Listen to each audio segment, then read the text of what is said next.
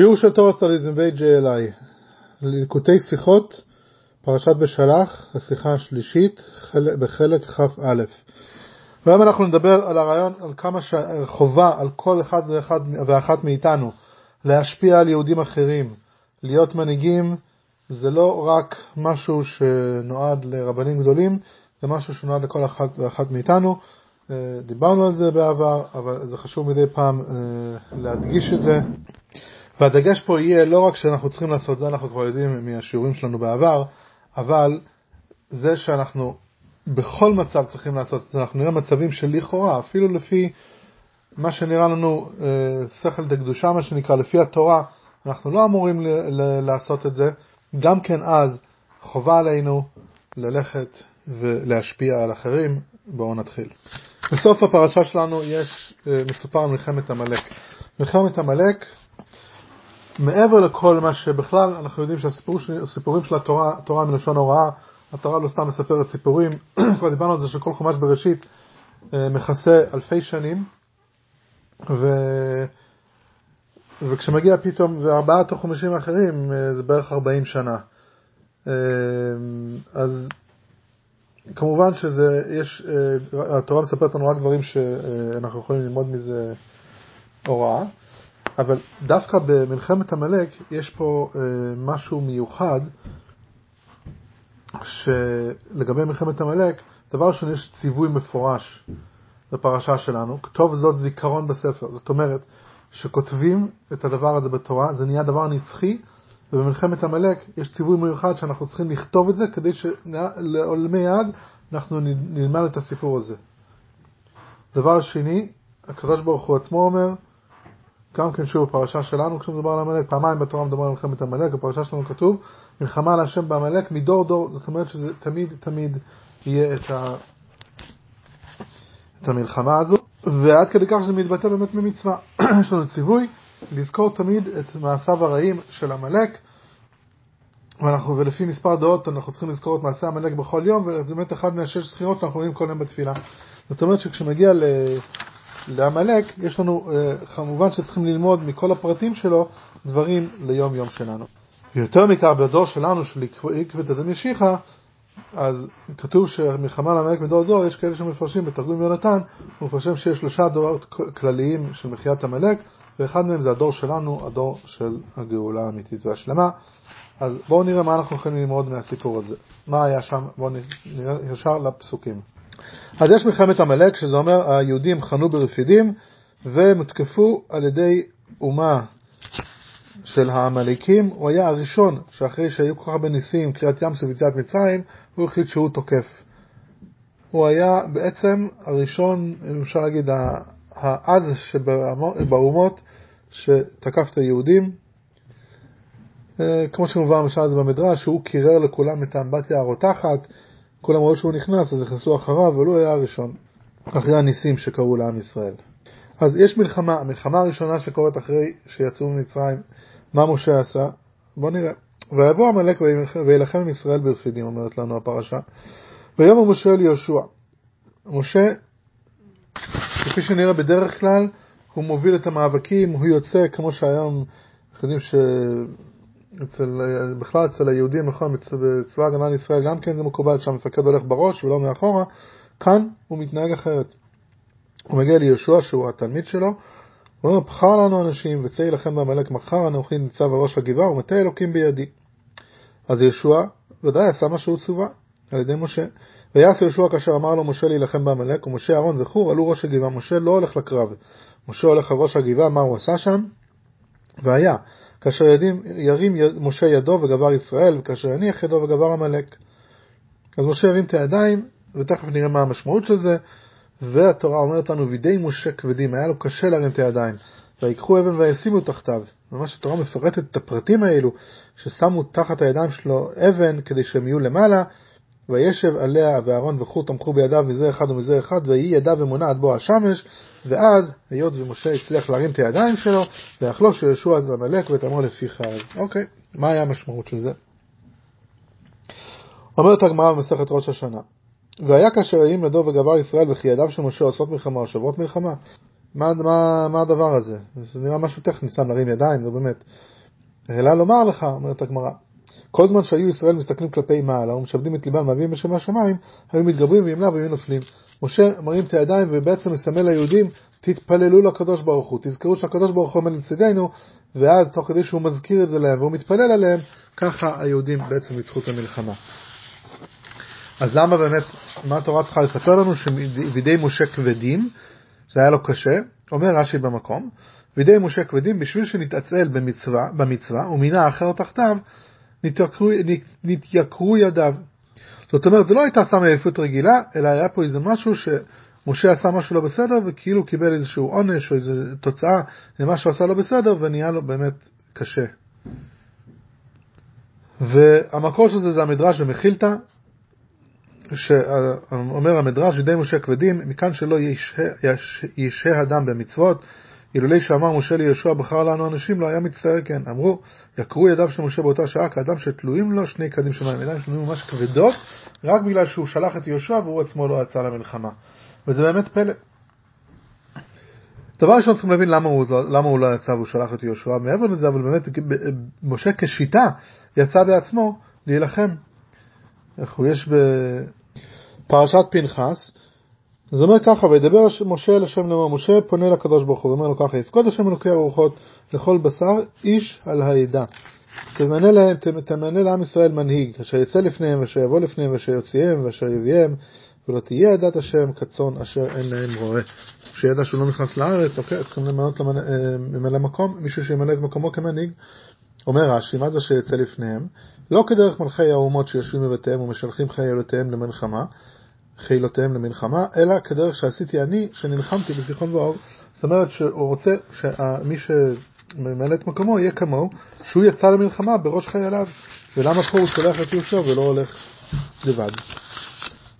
מה שקרה זה ככה. דבר ראשון, אנחנו הזכרנו קודם שהמלך הגיע אחרי כל הניסים.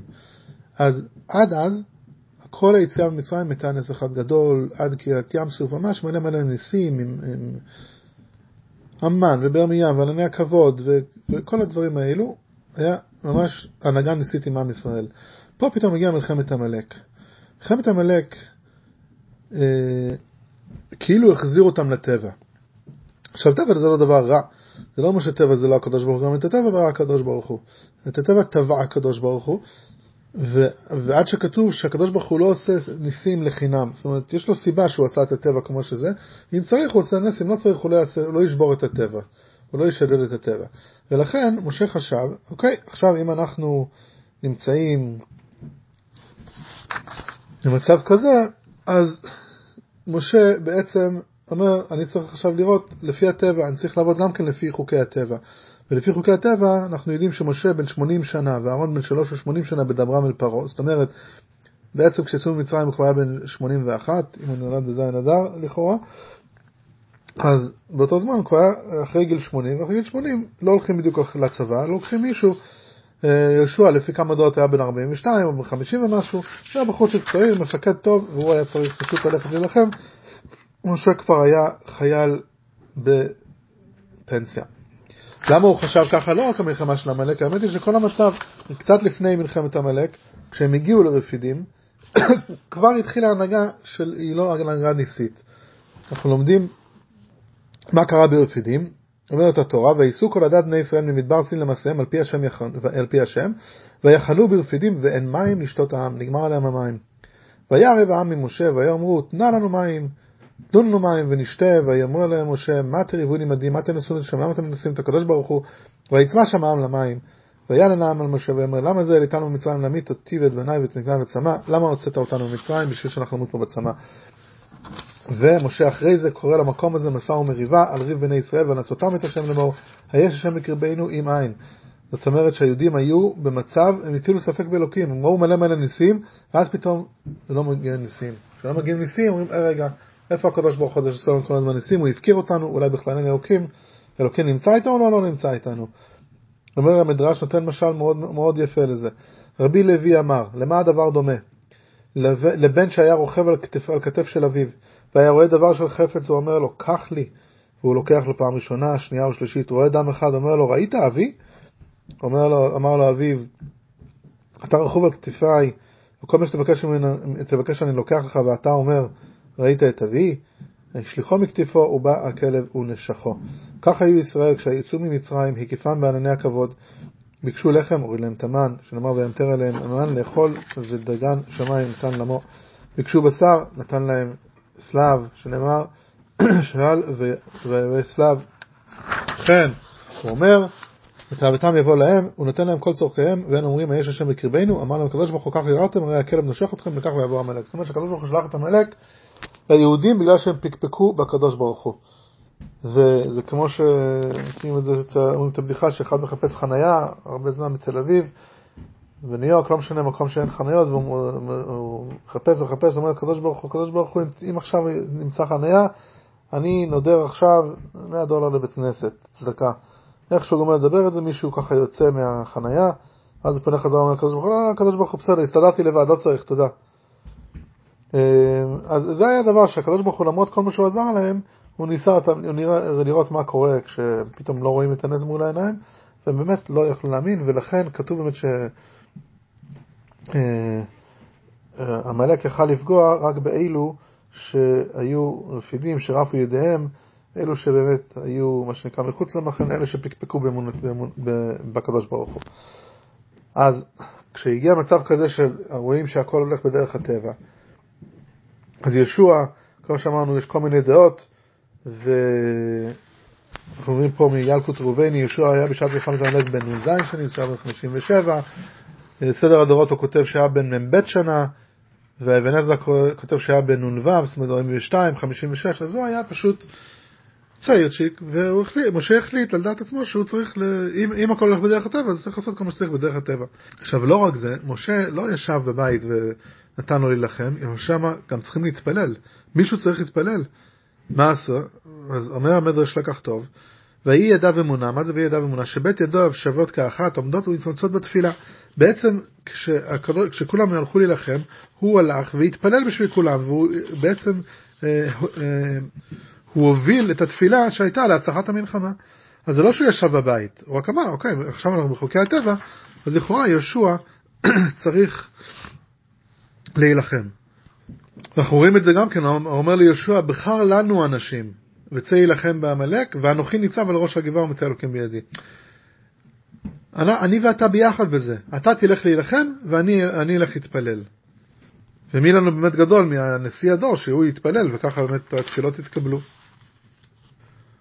אומר הרבי פה בשיחה ככה, משהו ממש נפלא. אך אצל הקדוש ברוך הוא נחשב הדבר כנתעצל במצווה.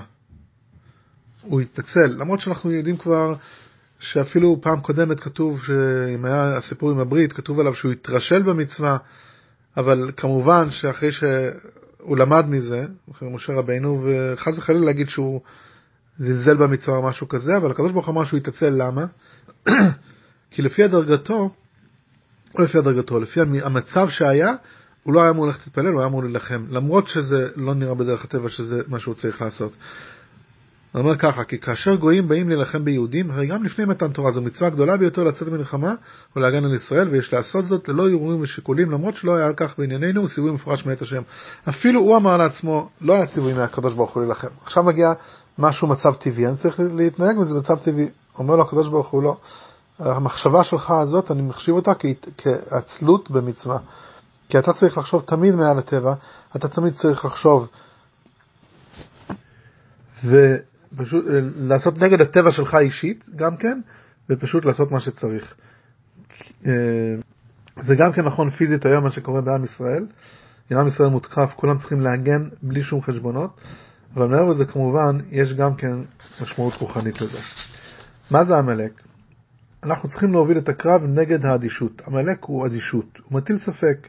אבל לא יודע אם זה המצווה שאתה צריך באמת לעשות עכשיו, אה, מי אמר שזה התפקיד שלך, יש עוד אנשים. אומר הרב ריאץ באחד מהאגרות קודש שלו, עמלק הוא בגימטריה ספק, כלומר עמלק המטיל ספק באמונת השם ובקדושת התורה.